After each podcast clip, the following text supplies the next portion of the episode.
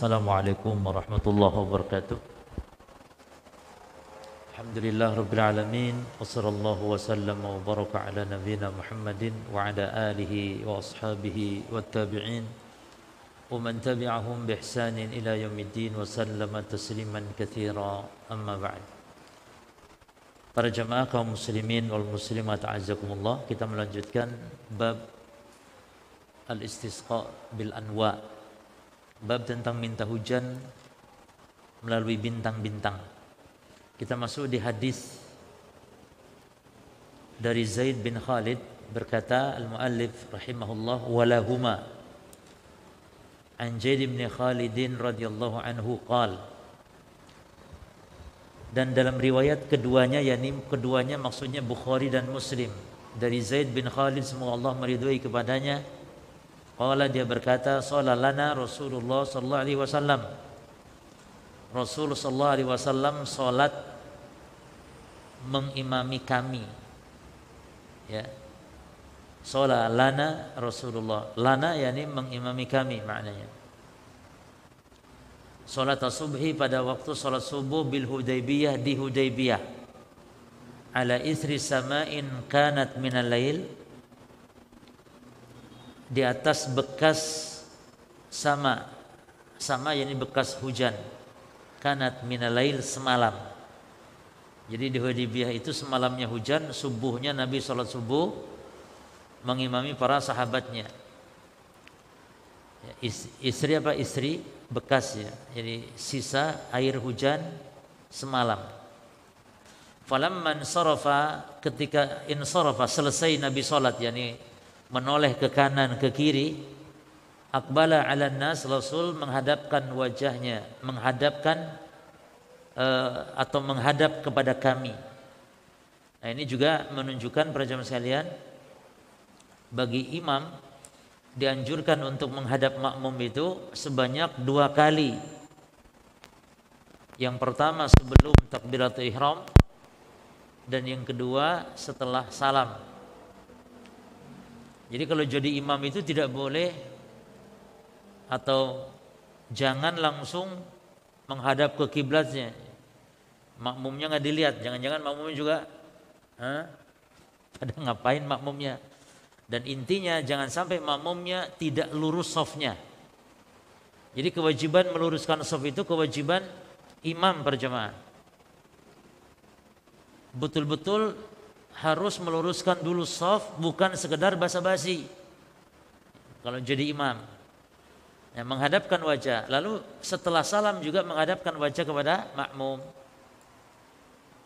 Nah, dalam riwayat yang lain disebutkan akbana alaina biwajhihi. Nabi menghadapkan kepada kami wajahnya dalam masalah imam ya.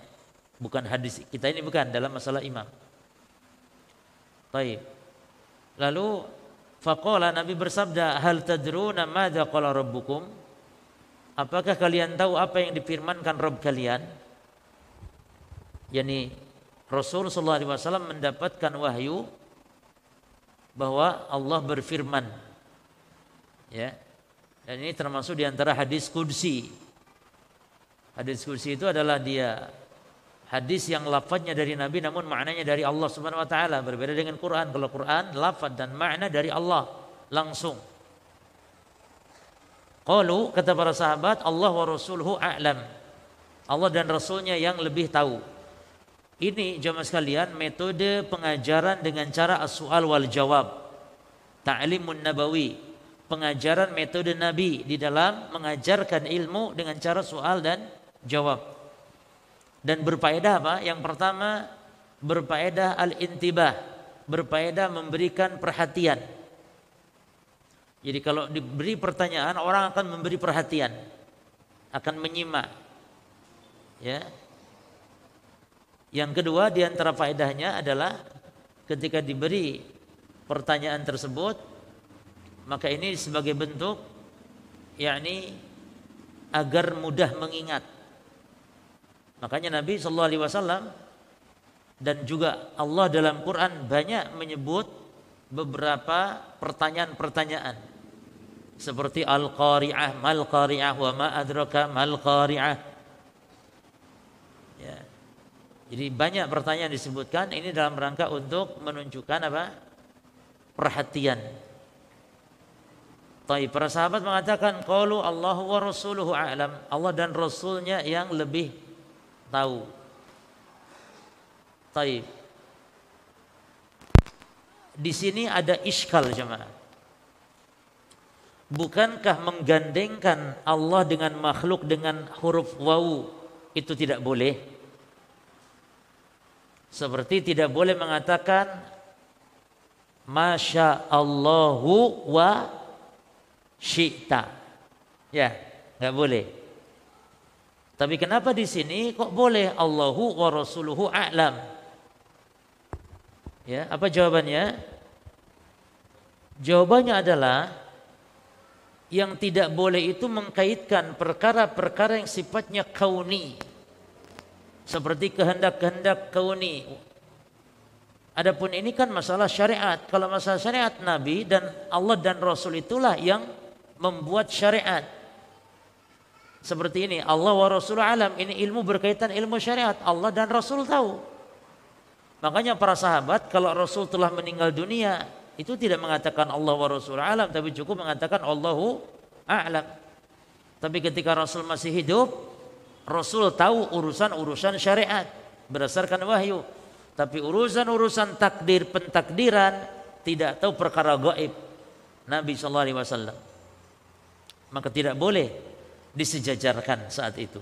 Ada seorang sahabat yang datang kepada Nabi dengan mengatakan Masya Allah wa syi'ta. Atas kehendak Allah atau apa yang dikehendaki oleh Allah dan engkau ya Rasul. Maka Nabi pun melarangnya. Jelas ya? Terus qala ini Zaid bin Khalid mengatakan qala atau Rasul di sini mengatakan qala Allah berfirman asbaha jadi qala yang pertama Rasul qala yang kedua Allah. Allah berfirman asbaha min ibadi mu'minun bi wa kafirun. Asbaha di waktu pagi ini di antara hambaku mukminun bi ada yang iman kepadaku kata Allah wa kafirun dan ada yang kufur. Yakni kufur kepadaku. Wa amman qala mutirna bi fadlillahi wa rahmatihi. Adapun yang mengatakan kami dihujani atau diberi hujan dengan karunia dan rahmat Allah maka kata Allah fadzalika mu'minun bi kafirun bil kaukab Orang yang mengatakan demikian dia iman kepadaku dan kufur kepada bintang. Kufur jadi menisbatkan hujan dengan rahmat dan karunia Allah. Lalu sebaliknya wa amma man qala mutirna binau'i kada wa kada.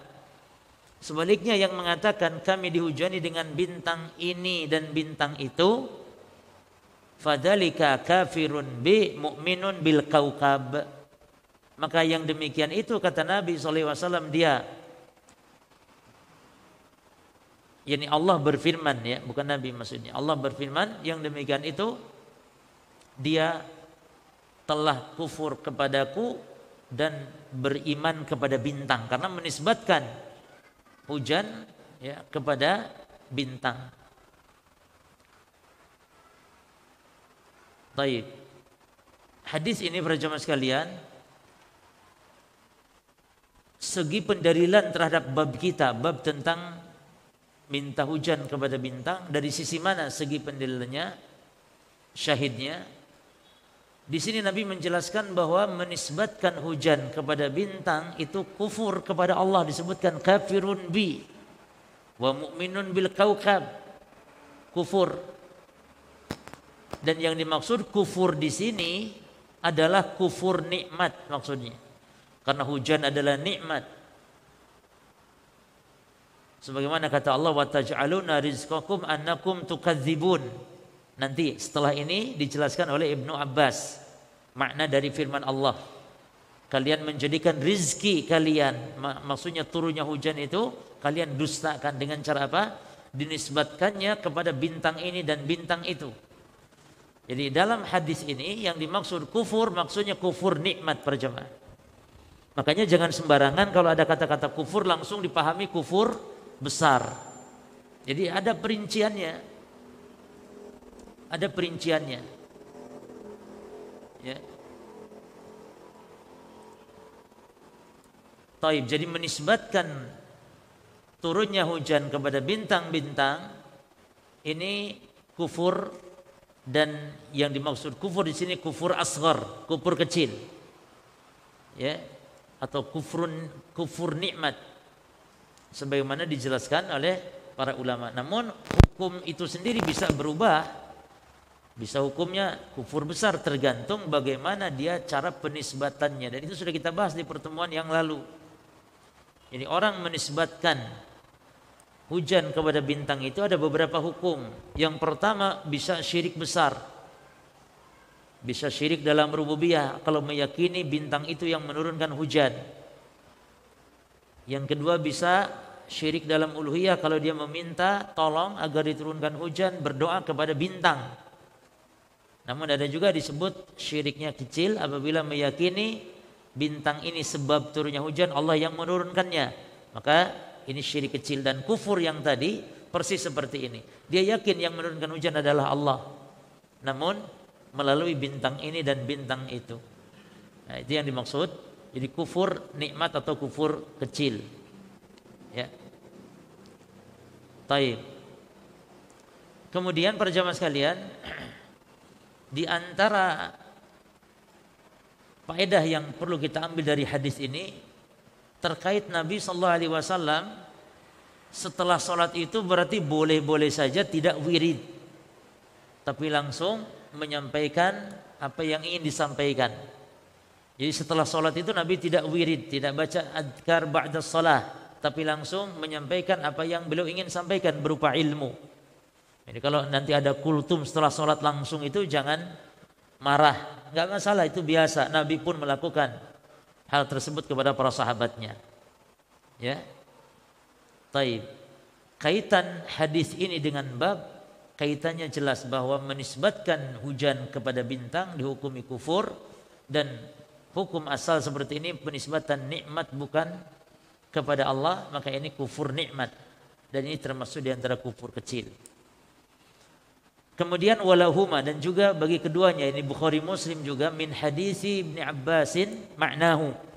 Dari hadis Ibn Abbas secara makna. Wa fihi di dalam hadis tersebut disebutkan qala ba'duhum laqad sadaqa nau'u kada wa kada. Sungguh telah benar Qala ba'duhum laqad sadaqa nau'u kadza wa kadza sungguh telah benar bintang ini dan bintang itu. Itu ya. Fa anzalallah hadhil ayat maka Allah pun menurunkan ayat ini yaitu Allah berfirman fala uqsimu bima nujum dan seterusnya sampai kepada perkataan wa taj'aluna rizqakum annakum tukadzibun. Ini dia. Ini surah Al-Waqi'ah ayat yang ke-82 ini.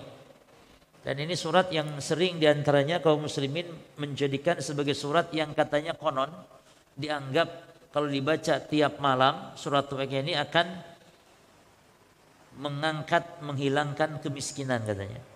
Tolak miskin. Nah, ternyata ini tidak benar jemaah karena hadis-hadis berkaitan masalah ini adalah hadis yang tidak sahih. Seperti hadis yang man qara'a surat al-waqi'ah kula lailah siapa yang membaca surat Waqiah tiap malam? Waqahullahu minal faqah.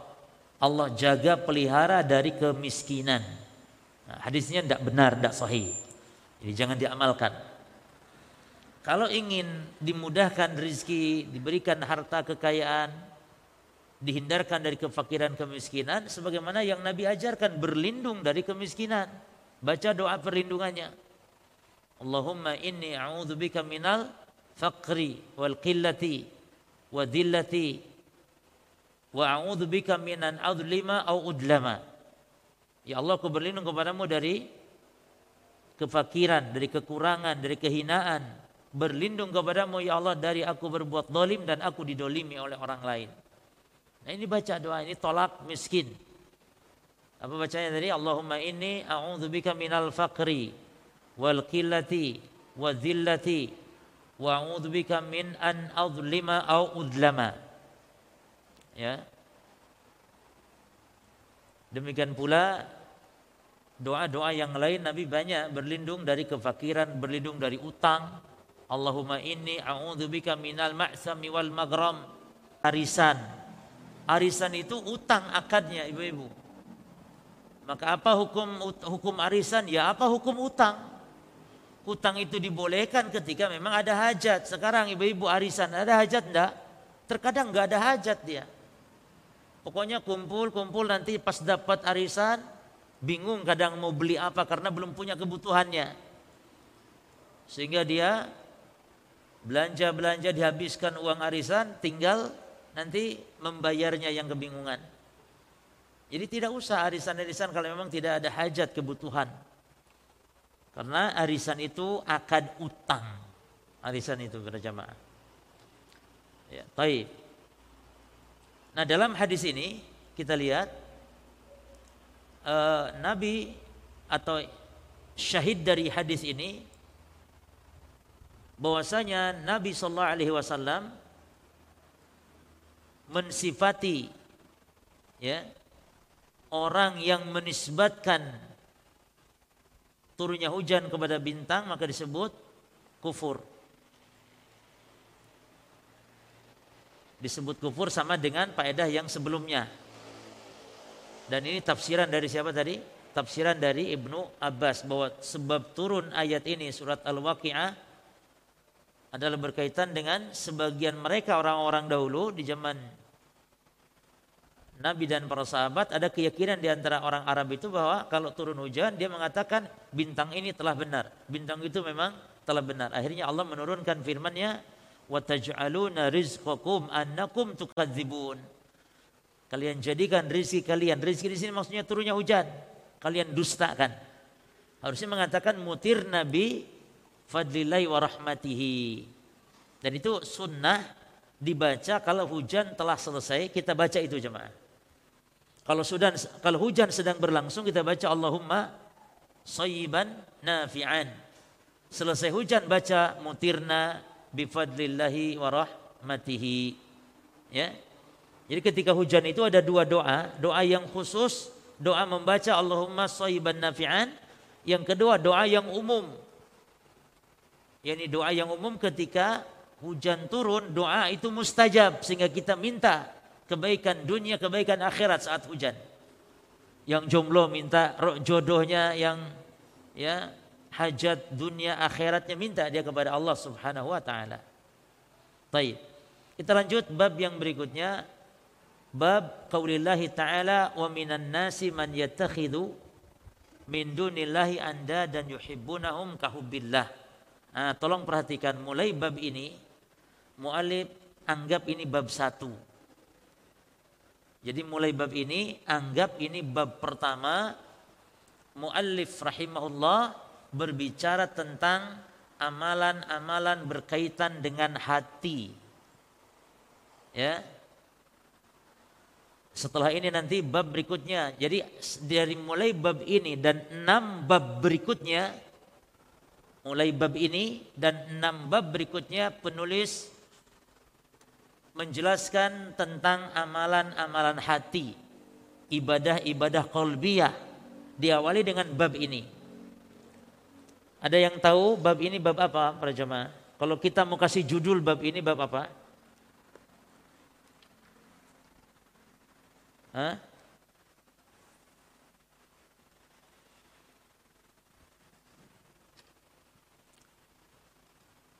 Wa minan nasi man yattakhid man yattakhidhu min dunillahi andadan yuhibbunahum ka hubbillah. Kita kasih judul apa bab ini? Bab ini judulnya Babul Mahabbah. Bab jadi nama bab ini bab majaa fil mahabbah. Bab tentang apa yang datang berupa al mahabbah, kecintaan. Ya. Bab tentang mahabbah. Jadi dimulai bab ini, ini anggap bab berapa? Bab satu dan enam bab berikutnya nanti. Setelah ini kan babul khauf, bab tawakal setelah ini, ya, dan seterusnya. Dari mulai bab ini dan enam bab berikutnya penulis berbicara tentang amalan yang berkaitan dengan hati. Taib. Kemudian penulis mengatakan,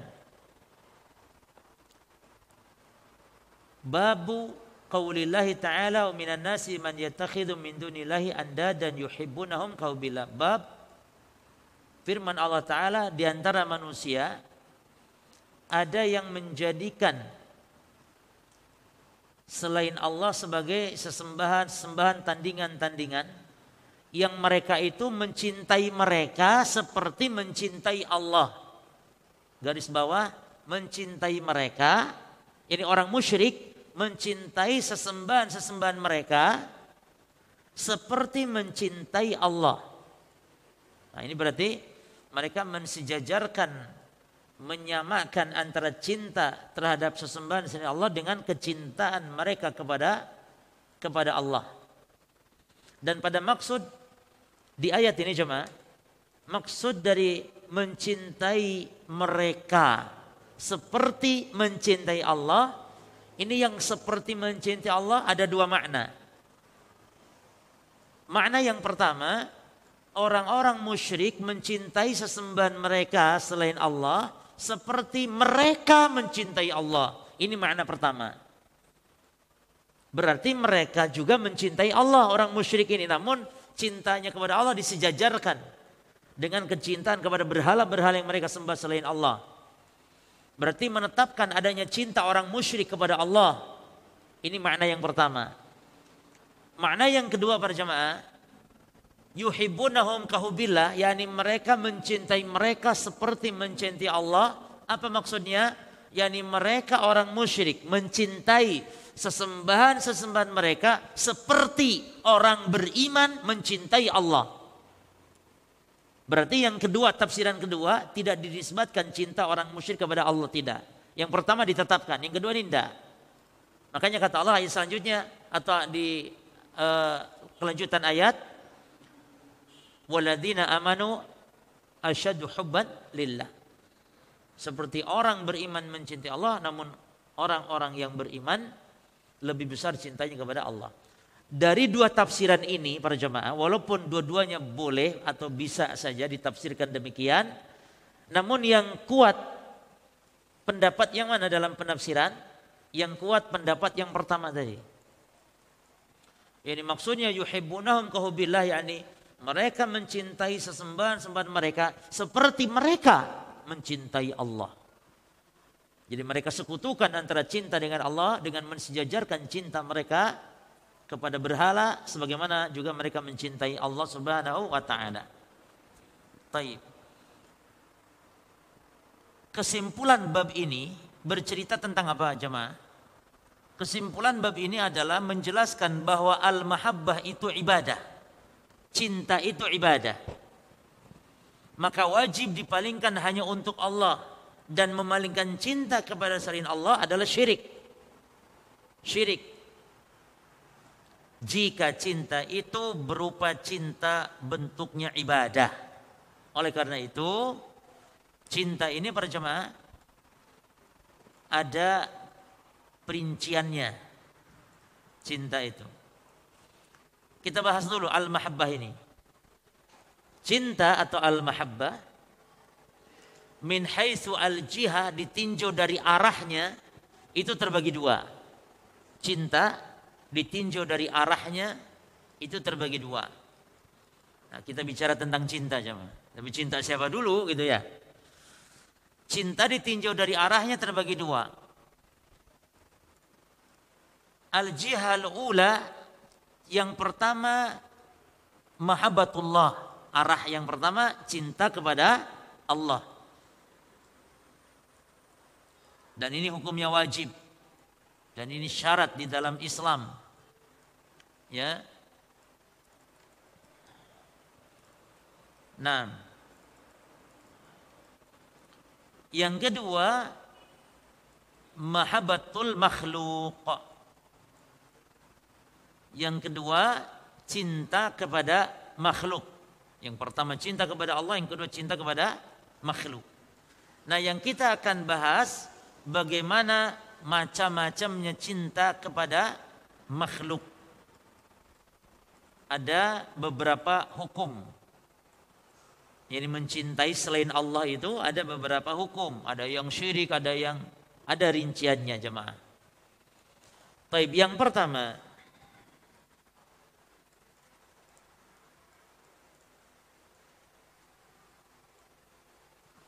Yang pertama al-mahabbatu asyirkiyah. Cinta kepada makhluk ya. Yang pertama hukumnya cinta yang syirik. Cinta yang syirik. Al-mahabbah asyirkiyah. Bagaimana mahabbah yang syirik ini? Mahabbah yang syirik ini ada dua gambaran atau dua bentuk atau dua macam boleh kalau antum bingung dengan dua gambaran ada dua bentuk saja yang pertama mahabbah syirkiyah yang pertama mahabbatul ibadah. Mahabbatul ibadah. Yakni cinta berupa ibadah yang dipalingkan kepada selain Allah maka ini syirik. Bagaimana patokannya cinta ibadah yang dihukumi syirik yang dipalingkan kepada selain Allah? Yakni mencintai yang dibarengi dengan ta'zim atau pengagungan wadzul dan perendahan. Mencintai selain Allah yang dibarengi dengan ta'zim pengagungan mencintai selain Allah yang dibarengi dengan merendahkan diri. Ya. Sebagaimana yang banyak dilakukan cinta seperti ini oleh ubadul kubur atau kuburiyun para penyembah-penyembah kubur kepada orang-orang soleh. Kecintaan mereka dengan orang soleh yang kecintaan yang dibarengi dengan pengagungan dan perendahan diri di hadapan orang-orang soleh tersebut. Makanya lihat ya di dalam bagaimana mereka mencintai orang-orang soleh tersebut sampai datang ke kubur-kubur mereka dengan penuh pengagungan perendahan diri. Bahkan ada yang sampai jalannya tuh gempor atau jalannya tuh sampai ngesot jemaah. Merendahkan diri di hadapan wali fulan ini. Itu cinta seperti itu contohnya. Dan ada memang di beberapa kubur itu dibuat, masuk ke kubur itu ada gang kecil, dibuat pendek memang. Supaya apa? Supaya orang masuk itu bisa sujud, bisa ruku begini. Sengaja dibuat demikian. Dalam rangka pengagungan. Nah, ini yang pertama ya. Yang kedua para jemaah, mahabbah asyirkiyah jenis atau bentuk yang kedua yaitu takdim, mendahulukan mahabbati ghairillahi ala mahabbatillah. Takdim, mendahulukan kecintaan kepada selain Allah dari mencintai Allah Subhanahu wa taala atau bukan mendahulukan tapi mensejajarkan jadi cintanya kepada Allah dengan cinta kepada makhluk tadi sama. Inilah yang dimaksud oleh ayat. Orang-orang musyrikin mencintai sesembahan-sembahan mereka seperti mencintai Allah. Makanya jamaah sekalian, tidak boleh kita mencintai Nabi Muhammad sama kecintaan kita dengan Allah, nggak boleh. Karena cinta kita dengan Nabi Muhammad mengikuti cinta kita kepada siapa? Kepada Allah. Ada di antara umat Islam kalau disebut nama Nabi Muhammad bergetar disebut nama Rasul bergetar. Giliran disebut nama Allah biasa-biasa saja. Jangan sampai kecintaan kita kepada Nabi Muhammad melebihi atau sama sejajar dengan kecintaan kita kepada siapa? Kepada Allah Subhanahu wa taala. Ya. Yang aneh di musim Ramadan jemaah ini menunjukkan betapa kurangnya kita dalam pengagungan kepada kalamullah dan antum saksikan ya di yang yang sudah ke Mekah, coba tarawih di Mekah ketika imamnya Syekh Sudes misalnya imam-imam sholat tarawih di Mekah. Karena kadang-kadang doa dan antum bisa saksikan di Indonesia pun di televisi-televisi itu kan ada doa kunut ya, doa apa namanya? Doa kunut ya dalam witir, doa. Kita saksikan ketika Syekh Sudais baca ayat-ayat Quran. Tidak ada yang nangis, biasa-biasa saja. Tapi giliran Syekh Sudais baca doa, banyak yang nangis misalnya. Nah, ini fenomena apa ini? Kenapa harusnya kita nangis itu ketika dibacakan ayat-ayat Allah? Tapi giliran doa, kenapa giliran doa kok nangis? Ya mungkin lah, mungkin ada orang yang memang kebetulan pas gitu ya, bagi dirinya pas gitu. Seperti kalau Syekh Sudah saat itu minta, ya Allah berilah jodoh orang-orang yang jomblo misalnya. Pas kebetulan yang jomblo, aduh itu aku banget itu. Akhirnya yang jomblo tadi nangis gitu. Mungkin. Kalau itu mungkin tidak masalah, kita kasih udur. Tapi kalau terpengaruh dengan asar pengaruh doa yang dibaca dengan ayat Quran, harusnya ayat Quran yang mempengaruh, yang berpengaruh kepada seorang muslim. Sama hanya kalau nama Allah disebut, bergetar dia, bukan nama Nabi Muhammad. Apalagi nama wali. Kalau wali fulan disebut bergetar nama Allah wanda. Itu kurang pengagungan kita ini kepada Allah Subhanahu wa taala. Demikian para jemaah sekalian. Taib. Yang ke yang kedua ya. Al-mahabbah al-kufriyah. Al-mahabbah al-kufriyah. Kecintaan atau cinta yang hukumnya kufur. Apa ini maksudnya? Yani mencintai agama orang-orang kafir, maka ini adalah cinta sepertinya cinta yang kufur. Makanya mencintai orang kafir karena agamanya itu kufur tapi mencintai orang kafir karena keahliannya urusan dunia maka tidak sampai kufur. Cinta Maradona, eh, Maradona mati ya, ya. Mati belum? Mati sudah ya? Baik. Ya wis cinta Maradona wis. Karena main bolanya. Kafir tidak? Tidak. Tapi kalau cinta Maradona karena agamanya, maka kufur. Inilah al-mahabbah al-kufriyah wahia mahabbatu dinil kufar mencintai agama orang kafir atau mencintai orang kafir karena sebab agamanya. Kan kita cinta orang Islam. Kenapa? Karena dia beragama Islam. Kalau dia bukan Islam kita akan benci dia. Cuman karena Islam kita cinta. Nah cinta dia karena agama. Ini yang percintaan yang akan abadi sampai hari kiamat. Al akhila yumaidin pertemanan saat itu semuanya jadi musuh. Ilal muttaqin kecuali yang bertakwa yang dasarnya karena Allah Subhanahu wa taala. Yang keempat ya. Ya, atau berapa jam? Tiga. Al-mahabbah al-muharramah. Kecintaan yang hukumnya haram. Cinta yang haram. Apa cinta yang haram? Mencintai sesuatu yang asalnya boleh, urusan-urusan masalah dunia, namun menghantarkan jatuhnya kepada yang haram atau meninggalkan kewajiban. Cinta main bola misalnya karena sampai dengan cintanya itu sampai tidak sholat, gara-gara cinta bola nggak sholat. Dan memang anak kira kalau pas main bola itu pas waktu sholat, apa ada yang komat di situ jemaah? Ayo berhenti dulu, ayo kita sholat dulu kan tidak ada. Nah cinta main bola seperti itu yang hukumnya asalnya boleh menjadi haram. Itu cinta al-muharramah seperti itu. Ini artinya apa? Mencintai sesuatu sehingga mengantarkan kepada jatuhnya kepada keharaman baik meninggalkan kewajiban atau jatuh kepada yang dilarang oleh Allah Subhanahu wa taala. Ya. Yang ke Empat, al-mahabbah al-jaizah. Al-mahabbah al-jaizah. Cinta yang boleh. Dan dia adalah cinta yang tabi'iyah. Cinta yang sifatnya tabiat. Manusiawi. Dan ini ada beberapa macam ya.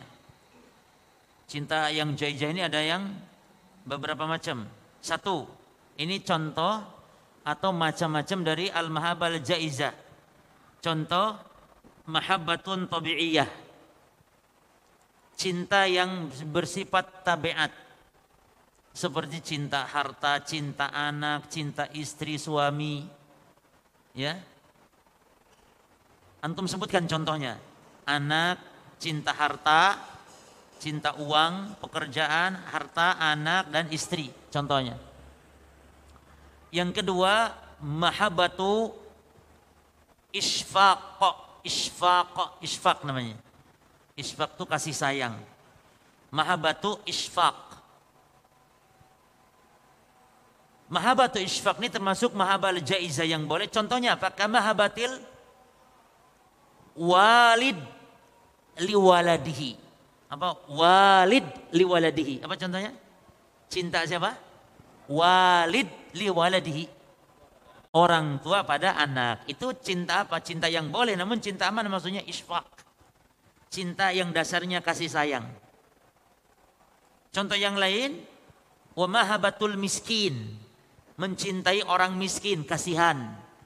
Nah, cinta orang miskin itu masuk kepada cinta isfaq. Wal maril dan cinta kepada orang yang sedang sakit. Misalnya kita kan sini, aduh kasihan, kasihan. Nah, sudah ngomong kasihan itu itu cinta isfaq namanya mahabatu isfaq. Di antara al-mahabal jaizah yang keberapa? Tiga ya. Tiga betul. Apa yang pertama? Mahabbah tabi'iyah. Yang kedua, mahabbah isfaq. Yang ketiga, mahabatu ijlalin wa taqdirin. Mahabatu ijlal wa takdir. Cinta yang dasarnya penghormatan. Cinta yang diiringi penghormatan. Ini boleh. Seperti apa? Dibalik tadi. Kamahabatil waladi ila atau li liwalidihi. Cinta anak kepada orang tuanya. Itu cinta apa? Ijlal. Ijlal itu pengagungan, penghormatan, ikhwan.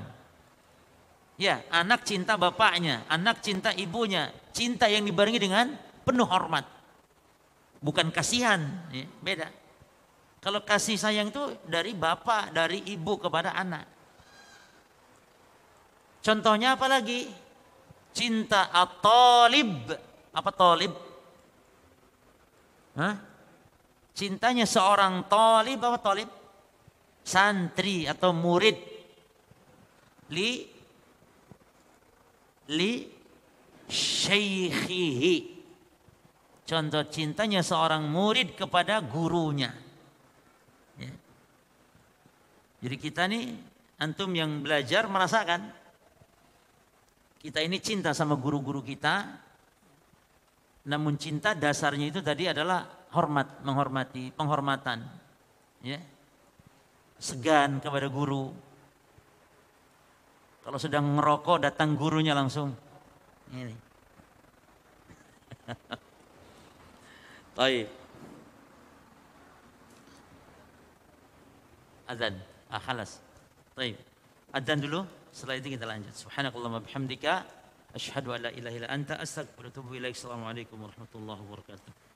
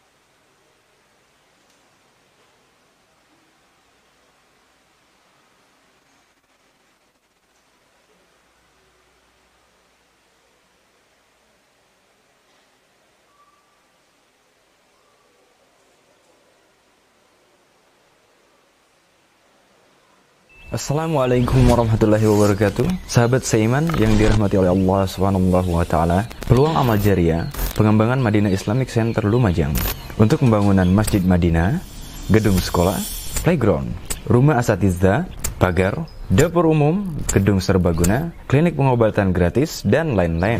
Donasi dapat Anda salurkan melalui Bank BNI Syariah Dengan kode bank 427 Nomor rekening 8080123 009 atas nama Yayasan Fastabiqul Khairat Lumajang.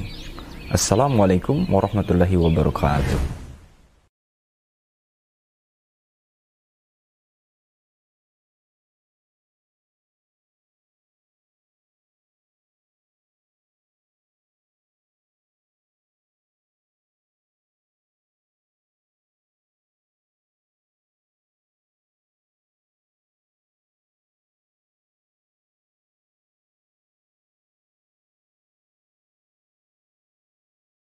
Assalamualaikum warahmatullahi wabarakatuh. Sahabat seiman yang dirahmati oleh Allah ta'ala Peluang amal jariah Pengembangan Madinah Islamic Center Lumajang. Untuk pembangunan Masjid Madinah Gedung sekolah Playground Rumah asatidzah Pagar Dapur umum Gedung serbaguna Klinik pengobatan gratis Dan lain-lain.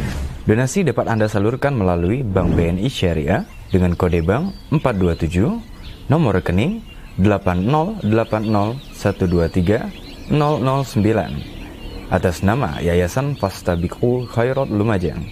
Assalamualaikum warahmatullahi wabarakatuh.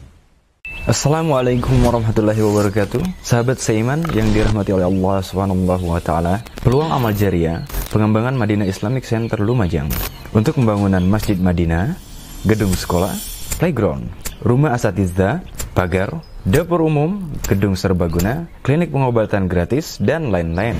Donasi dapat Anda salurkan melalui Bank BNI Syariah dengan kode bank 427, nomor rekening 8080123 009 atas nama Yayasan Fastabiqul Khairat Lumajang.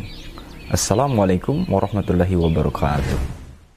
Assalamualaikum warahmatullahi wabarakatuh. Sahabat seiman yang dirahmati oleh Allah ta'ala Peluang amal jariah Pengembangan Madinah Islamic Center Lumajang Untuk pembangunan Masjid Madinah Gedung sekolah Playground Rumah asatidzah Pagar Dapur umum Gedung serbaguna Klinik pengobatan gratis Dan lain-lain. Donasi dapat Anda salurkan melalui Bank BNI Syariah Dengan kode bank 427 Nomor rekening 8080123 009 atas nama Yayasan Fastabiqul Khairat Lumajang. Assalamualaikum warahmatullahi wabarakatuh. Assalamualaikum warahmatullahi wabarakatuh.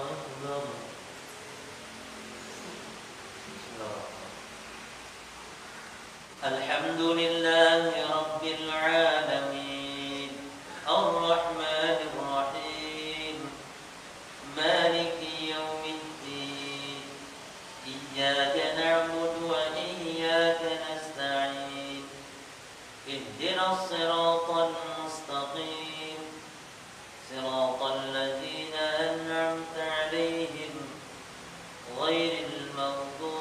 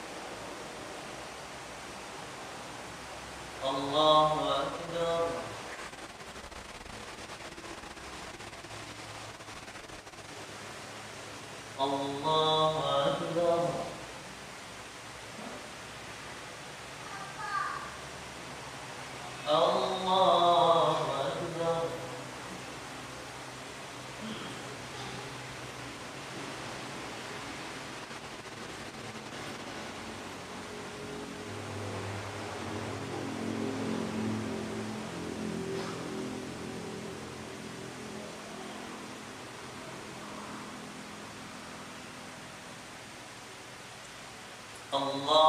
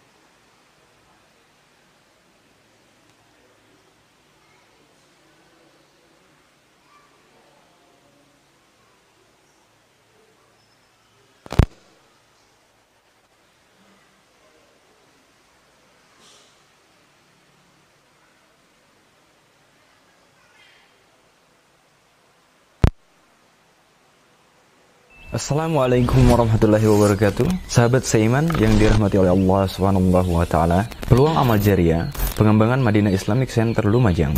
Untuk pembangunan Masjid Madinah Gedung sekolah Playground Rumah asatizda Pagar Dapur umum Gedung serbaguna Klinik pengobatan gratis Dan lain-lain.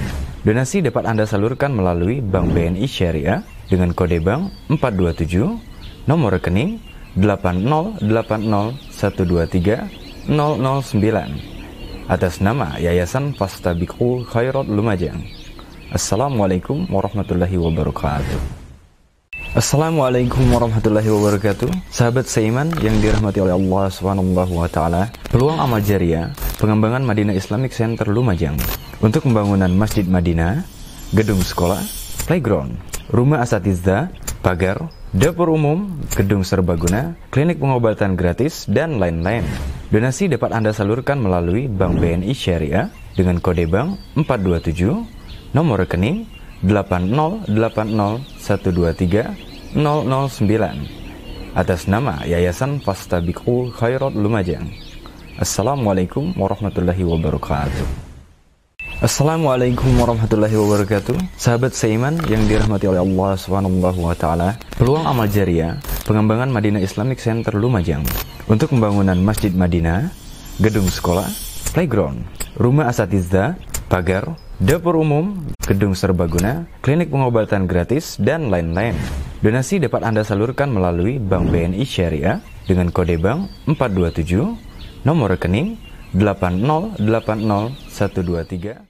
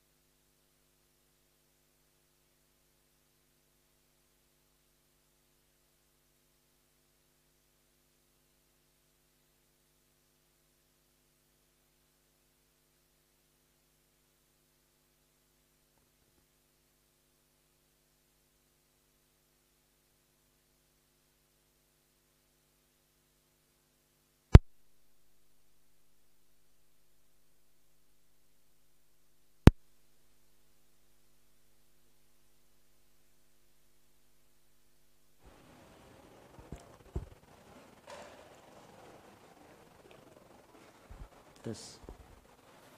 Bismillah, Alhamdulillah Wassalatu wassalamu ala rasulillah wa ala alihi Wa ashabihi wa man walah amma ba'd. Para ikhwan dan akhwat kaum muslimin wal muslimat azakumullah Sebelum kita lanjut ke soal jawab Kita lanjutkan sedikit tadi pembahasan tentang Al-Mahabbah Al-Jaizah Tentang cinta yang hukumnya boleh Yang pertama mahabbah tabi'iyah, yang kedua mahabbah isfaq, yang ketiga mahabbah ijlal wa taqdir, yang keempat mahabbatu ilfin wa unsin. Ilf dan uns yaitu kamahabati as-sadiqaini. Yaitu cinta yang dasarnya adalah keakraban. Itu kecintaan antara dua teman misalnya. Karena sama tabiatnya. Nah e, berarti secara hukum dan secara umum sebagian ulama membagi mahabbah ya ada ada tiga saja berarti kalau secara hukum ya. Yang pertama mahabbah syariah matlubah mahabbah yang di syariatkan yang dituntut oleh syariat.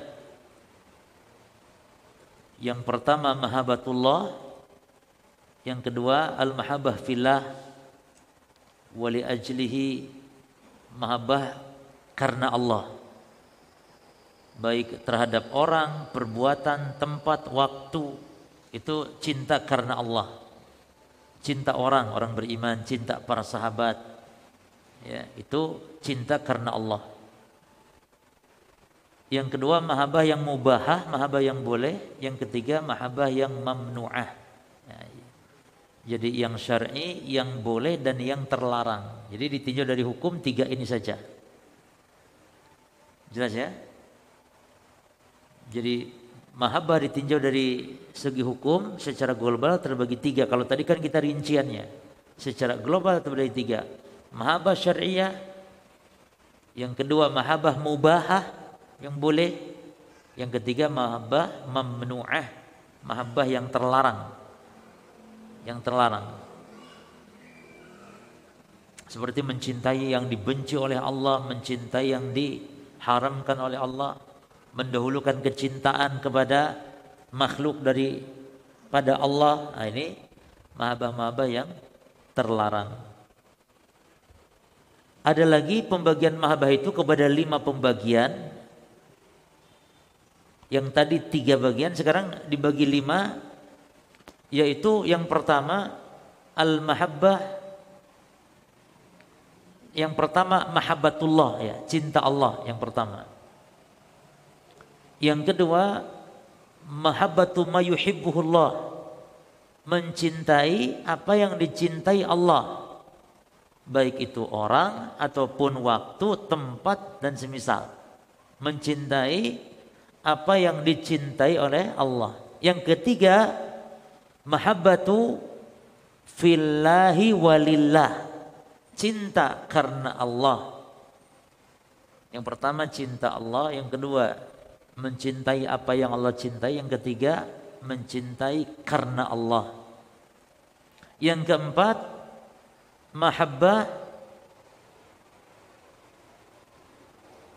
al-mahabbatu ma'allah. Dalam kurung mahabbah syirkiyah. Mencintai selain Allah bersama Allah. Disejajarkan disetarakan ini mahabbah syirkiyah. Yang keempat ini. Dan yang kelima al mahabbah at-tabi'iyah. Mahabbah yang tabi'iyah. Jadi sebenarnya pembagian mahabbah ini yang penting antum tahu di bagian dobitnya patokan-patokannya. Secara arah mahabbah ada dua, cinta Allah, cinta makhluk. Ya. Cinta Allah, cinta makhluk. Mencintai makhluk ada rinciannya hukumnya. Ada yang hukumnya syirik. Ya. Ada yang hukumnya syirik, ada yang hukumnya apa tadi kufur. Yang hukumnya haram dan hukumnya bo boleh. Yang hukum boleh juga ada empat macam tadi mahabbah tabi'iyah, mahabbah isfaq, mahabbah ijlal, mahabbah ilfin wa unsin. Uns, uns itu akrab. Uns. Lalu kalau diglobalkan lagi mahabbah berarti tiga hukum saja. Yang masyru, yang mamnu terlarang dan yang mubah yang boleh. Ya. Demikian. Dan insya Allah Ta'ala jamaah sekalian. Ini pembahasan kita lanjutkan nanti insya Allah Ba'da Ramadan ya. Rencananya Ba'da Ramadan.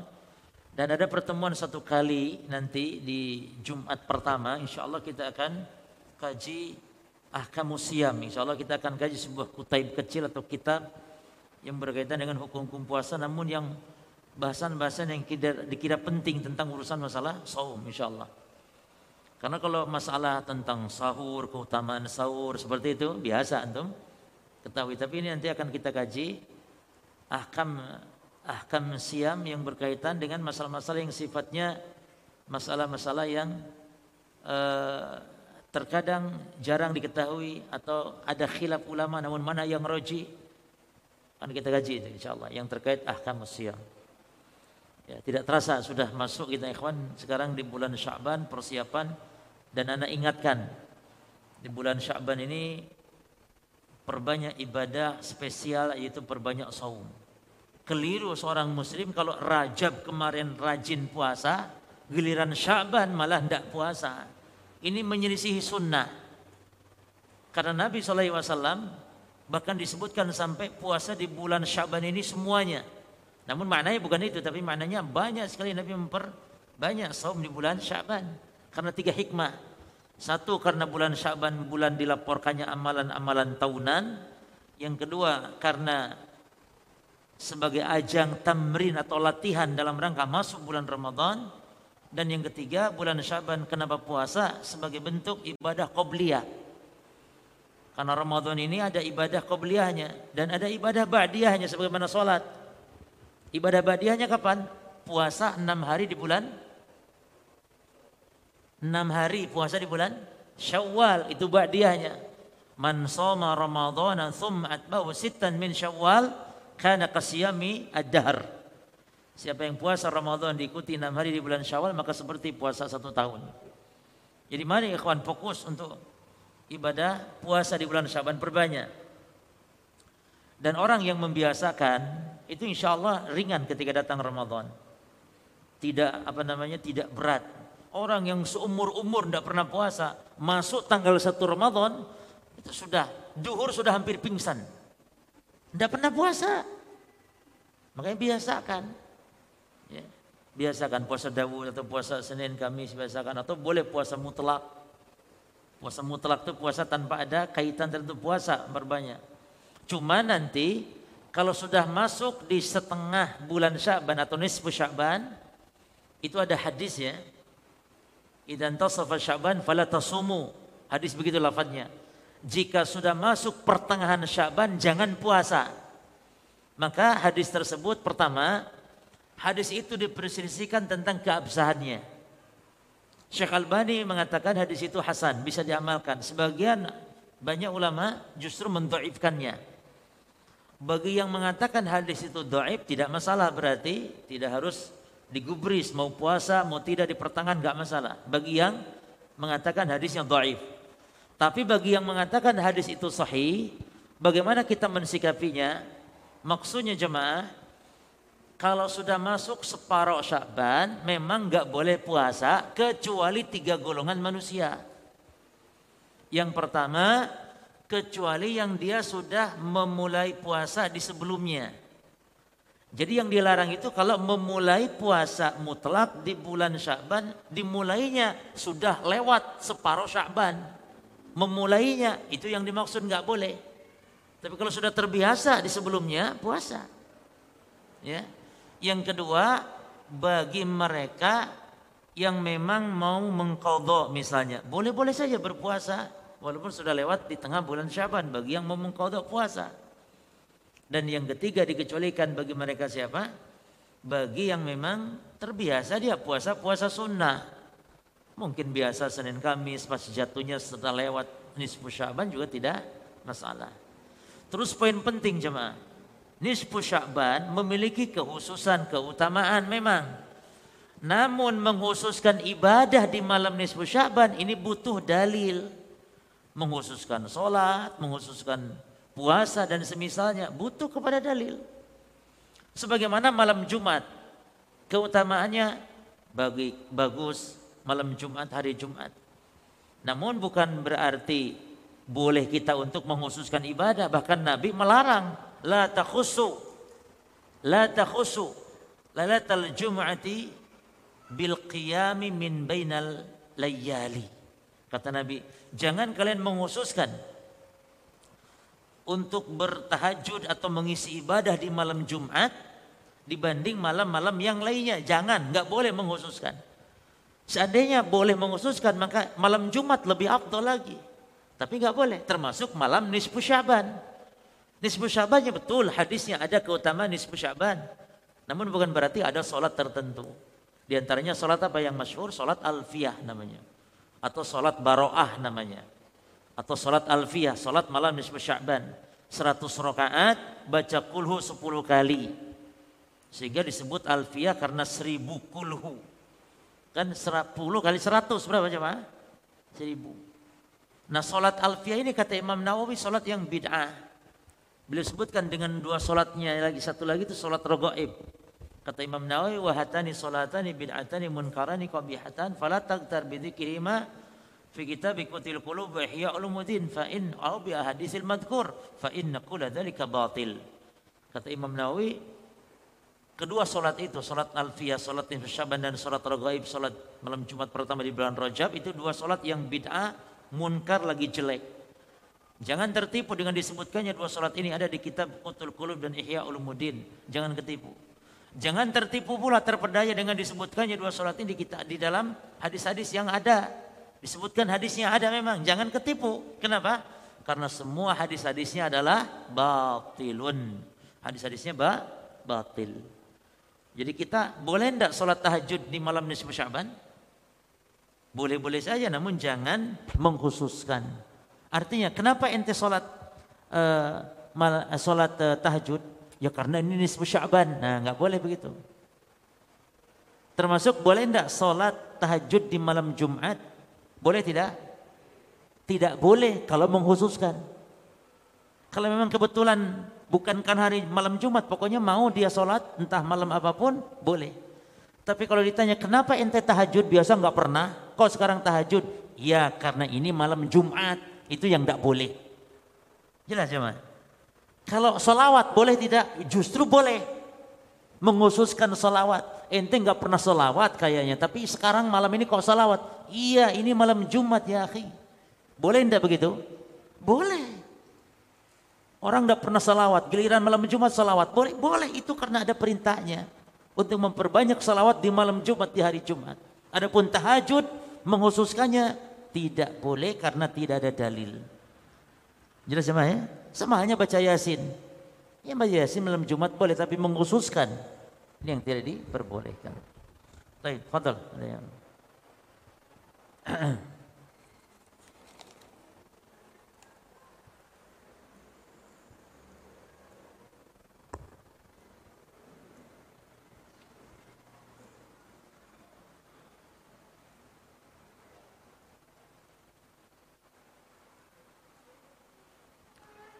Taib di daerah Ana sekarang ini ada beberapa orang kehilangan uang. Di celengan pun hilang katanya. Dan orang menduga ini tuyul. Maka bagaimana cara men mensikapinya? Taib, al-jawab para jamaah sekalian, kita percaya kalau jin itu bisa melakukan hal yang manusia biasa kita manusia tidak mampu. Makanya Nabi Sulaiman kisah Ifrit ya bisa dia memindahkan singgasana dalam waktu yang cepat. Bisa menghilang, bisa yani bisa melakukan hal yang kita tidak mampu termasuk bisa mungkin menghilangkan uang men, men, mencuri uang dan semisalnya. Maka kita percaya itu. Oleh karena itu kalau kita percaya hal tersebut kemampuan-kemampuan jin yang tidak dimiliki oleh manusia walaupun itu tidak setiap jin mampu demikian ya. Yang intinya ini tidak semudah itu jin melakukan hal tersebut maka kita katakan hal-hal tersebut bisa saja kemungkinan gangguan-gangguan. Kalau memang betul-betul kita menyimpan uang sekian kok kurang. Tapi pastikan dulu barangkali suaminya mencuri atau anaknya curinya. Pastikan dulu gitu. Ketika itu bisa kemungkinan terjadi hal tersebut. Maka bagaimana kita mensikapinya? Kita tidak memastikan demikian. Kalau untuk berjaga-jaga bagaimana caranya? Boleh untuk dengan cara merukyah, dirukyah ya. Di antara bentuk-bentuk mengusir jin, syaitan dari golongan jin dengan cara membaca Al-Quran di rumah tersebut.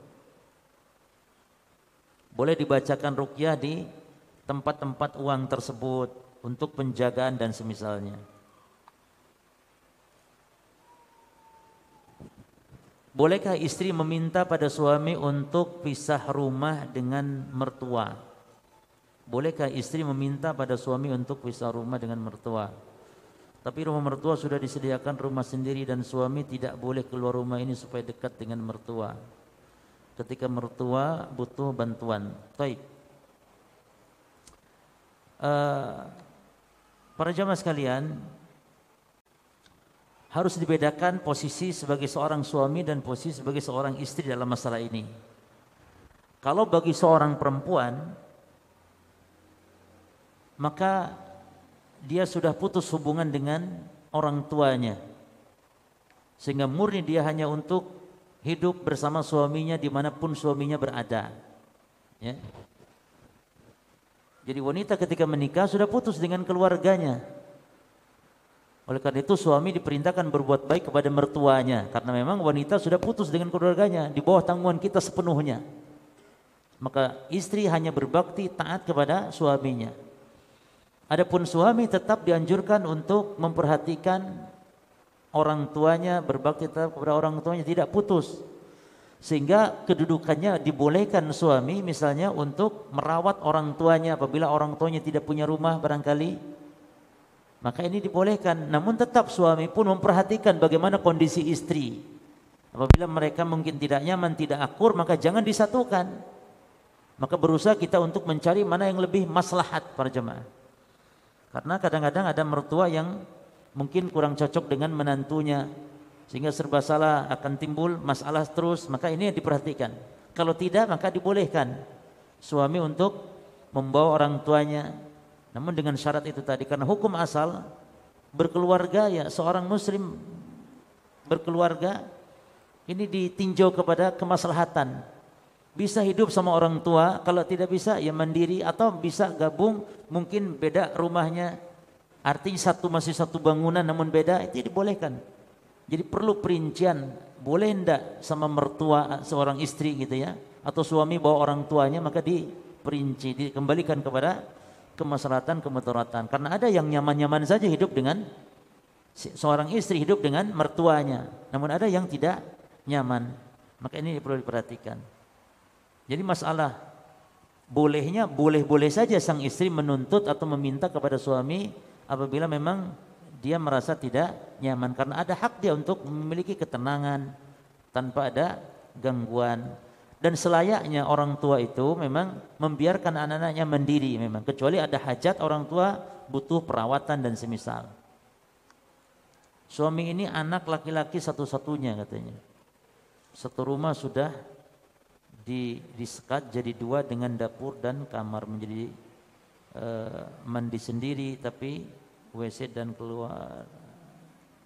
Tapi ini masalah teknis saja. Insya Allah intinya masalah bolehnya boleh silakan dimusyawarahkan. Nah.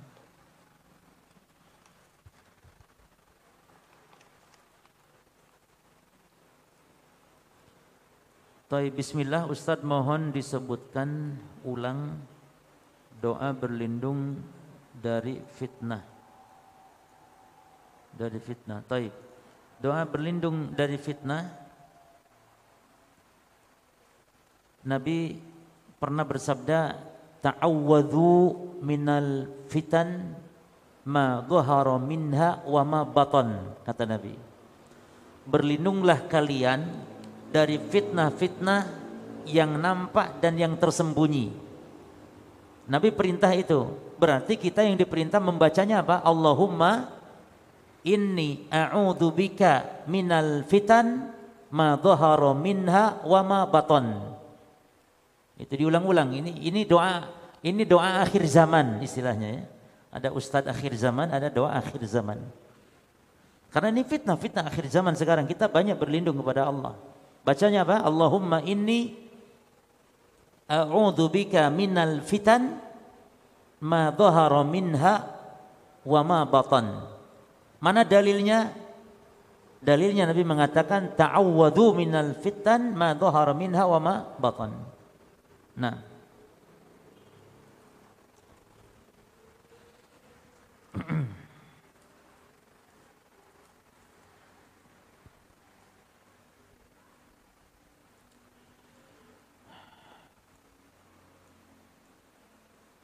Ustadz jika kita merasa kurang apa namanya pengagungan kepada Allah bagaimana cara apa namanya menumbuhkannya? Taib.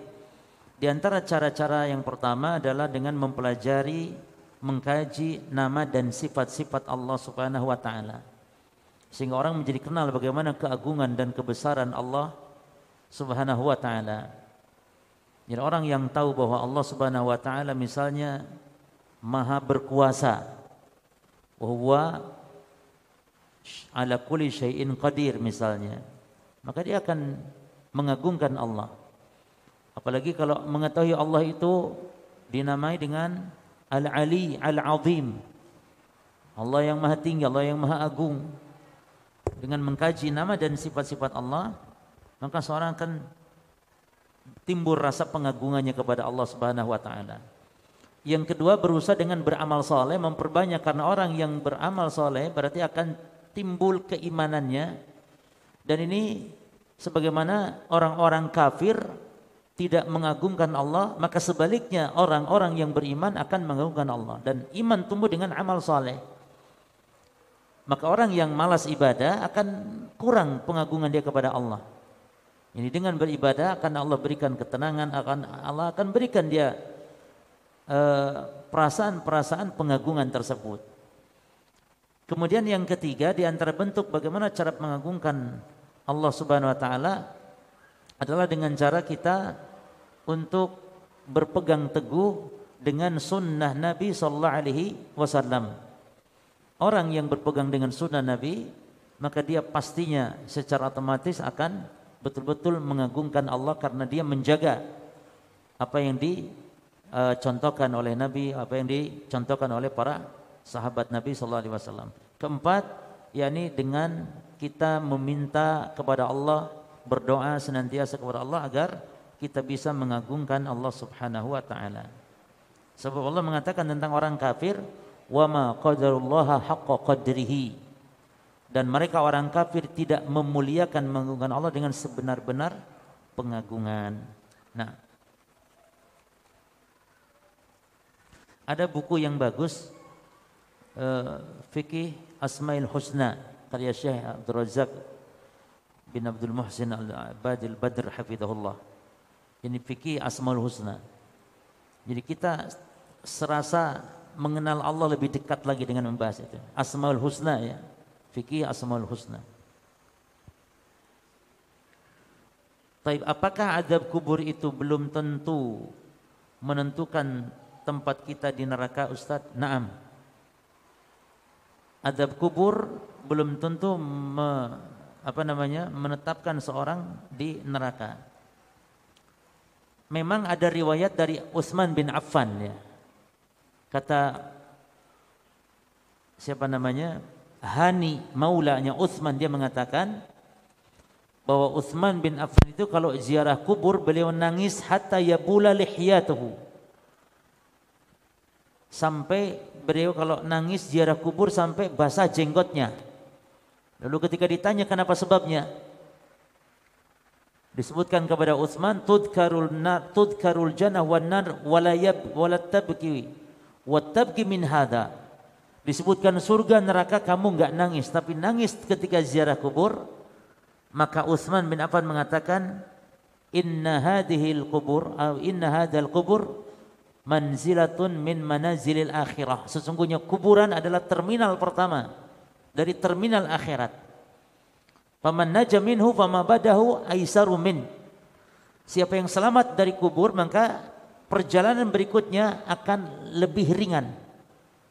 Waman lam yanju minhu fama badahu asyadu min. Dan siapa yang tidak selamat di alam kuburnya maka perjalanan berikutnya akan lebih berat. Nah hadis ini lalu Utsman mengatakan wa ini sami itu Rasul SAW yaqul aku mendengar Nabi bersabda ma raaitu Nabi yang bersabda kata Utsman aku mendengar Nabi bersabda ma raaitu mandaran qat ila wal qabru afda'u minhu aku tidak pernah mendengar uh, aku tidak pernah melihat pemandangan yang lebih mengerikan kecuali pemandangan itu adalah kubur itu Nabi yang bersabda makanya Utsman kalau ziarah kubur nangis Taib. Ah, maksudnya hadis ini belum tentu menetapkan orang kalau sudah diazab di kubur pasti masuk neraka atau pasti masuk surga. Ya. Oleh karena itu, di antara sebab azab kubur menyebabkan seseorang tidak diazab di neraka. Itu cuma tidak untuk setiap orang. Ada juga azab kubur merupakan pembuka azab sebelum mendapatkan azab yang lebih berat lagi di akhirat.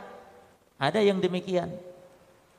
Jadi tidak harus demikian ya. Artinya adab kubur sebuah adab yang dirasakan baik mukmin ataupun orang-orang kafir. Namun orang-orang kafir dia adab selamanya bagi orang mukmin bisa berhenti adab kubur. Dengan sebab doa atau dengan sebab-sebab yang lainnya sebagaimana Allah memberikan rahmat kepada orang-orang yang beriman atau ampunan nah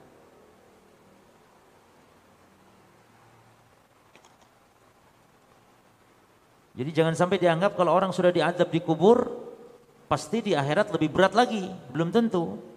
Gitu. Adapun hadis Utsman seolah-olah menyatakan demikian seolah-olah, tapi tidak memastikan. Hanya kata Utsman lebih berat. Kalau lebih berat bisa jadi para jemaah bahkan beratnya perkara-perkara akhirat justru bisa jadi juga meringankan dia kelak dengan diampuninya dosa dan dimasukkan ke dalam surganya Allah Subhanahu wa taala. Tentu dengan syarat bagi orang yang beriman. Nah, jika kita sudah berwudu kemudian apa memotong kuku, apakah wudunya jadi batal? Tidak, jadi memotong kuku bukan pembatal wudu. Bahkan kita memegang benda najis bukan pembatal wudu. Ibu-ibu tolong perhatikan. Mungkin setelah wudhu kita terkena najis, tangan kita mungkin nyentuh najis ya. Itu tangan kita cukup dicuci, bukan wudhu. Bukan mengulang wudhunya karena menyentuh najis, bukan pembatal wudhu. Jelas ya? Kecuali kalau menyentuh yang memang diharuskan batal wudhu seperti menyentuh kemaluan itu lain. Tapi menyentuh najis tidak harus kita mengulang wudhunya termasuk potong kuku, termasuk juga bagi wanita yang yang junub atau wanita yang sedang hadas besar lalu motong kuku, motong rambut nanti kalau mandi harus dia harus dikumpulkan dan semisal ini pun tidak ada dasarnya. Kuku yang sudah dipotong buang dan nanti kita mandi junub atau wanita mungkin bersih dari haid mandi saja walaupun kukunya sudah dibuang. Tidak usah cari-cari kukunya rambutnya di mana yang sudah dipotong dikumpulkan lalu ikut dibilas bersama air mandi ini tidak ada dasarnya. Baik.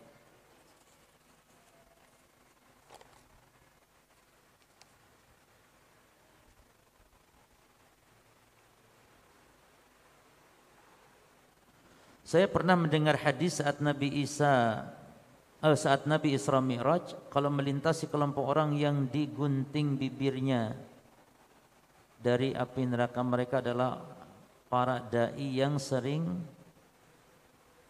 apa namanya yang sering memerintahkan kebaikan tapi dirinya sendiri tidak melaksanakan. Bagaimana kaitannya dengan kondisi uh, kondisi apa menyukai kebaikan maka akan mendapat pahala taib.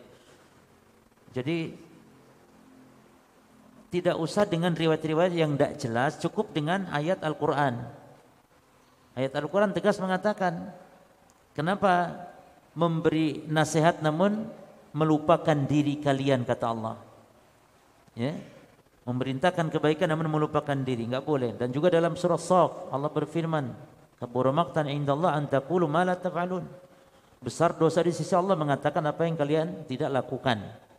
Termasuk juga banyak hadis-hadis yang sahih ya. Intinya maknanya benar seperti itu walaupun dalil yang menunjukkan digunting dan semisalnya ini perlu kepada penelitian sahih tidak hadis yang seperti itu. Ya. Baik. Jadi begini, yang dimaksud dengan seorang dai yang memerintahkan kebaikan namun dia melanggar. Ya. Ini terkena dosa dia. Dianya melanggar. Beda lagi dengan orang yang menyampaikan kebenaran-kebenaran, menyampaikan kebaikan-kebaikan dapat pahala. Seperti mandala alal khair kafa'ilihi. Siapa yang menunjukkan kebaikan maka dia akan mendapatkan kebaikan walaupun dia tidak melakukan, dia akan hanya menunjukkan. Yani hanya memfasilitasi, hanya memberikan arah. Adapun dai tadi memang dia mengeluarkan sebuah hukum, masalahnya berat. Adapun kalau antum menunjukkan di mana arah masjid, oh di situ Pak. Orang yang sholat di masjid yang antum tunjukkan itu, antum dapat pahala walaupun antum tidur. Yang dimaksud dai me, yang dihukum seperti ini dia dai-dai yang mengeluarkan fatwa tentang halal haram lalu dianya tidak apa melaksanakan. Itu yang dimaksud. Bukan sekedar menunjuk kebaikan. Maka yang sekedar menunjukkan kebaikan jangan takut. Sebarkan saja ilmu, sebarkan, sebarkan supaya orang mendapatkan kebaikan. Ya. Walaupun mungkin kita belum mampu melakukannya.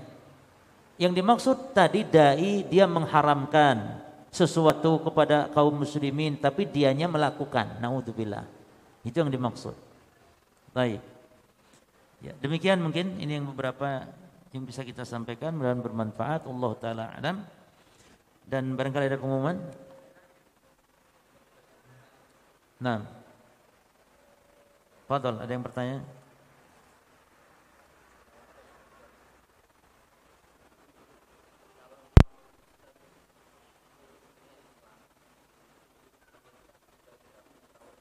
Hmm. Hmm.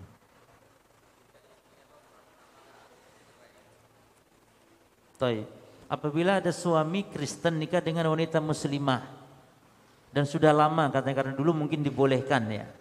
Terus sekarang tahu dan tobat apa harus cerai? Iya harus cerai. Tanpa harus cerai pun secara otomatis dia cerai sendiri. Jadi tidak sah perkawinan seperti itu para jamaah. Kalau wanitanya muslimah, kafir mana pun bagi wanita muslimah tidak halal. Adapun bagi laki-laki muslim kafirah atau kafirah. Wanita kafir yang halal adalah ahli kitab. Jadi secara umum itu sudah cerai secara tersendirinya. Jadi tidak sah pernikahan seperti itu. Termasuk begini para jemaah. Bagaimana dengan orang Kristen atau orang kafir suami istri lalu masuk Islam? Apakah perlu mengulang pernikahan mereka ketika saat sudah Islam? Al jawab tidak perlu. Tidak pernah ada riwayat para sahabat dulu yang suami istri kafir lalu masuk Islam mereka nikah ulang tidak ada karena pernikahan ketika di masa kafirnya itu pernikahan yang dianggap sah setelah dia masuk Islam. Itu enaknya Islam. Dulu dia nikah dengan cara agama dia, masuk Islam, maka nikahnya dianggap sah sudah. Demikian. Jadi pernikahan tidak dipersulit, tidak harus mengulang nikah. Tapi kalau secara tegas-tegas orang kafir menikahi wanita muslimah, pernikahannya tidak sah. Karena tidak dibolehkan wanita menikah dengan laki-laki kafir. Allah alam. Cukup ya, ini dulu yang bisa kita sampaikan. Subhanakallahumma bihamdika asyhadu an la ilaha illa anta astaghfiruka wa atubu ilaik. Assalamualaikum warahmatullahi wabarakatuh.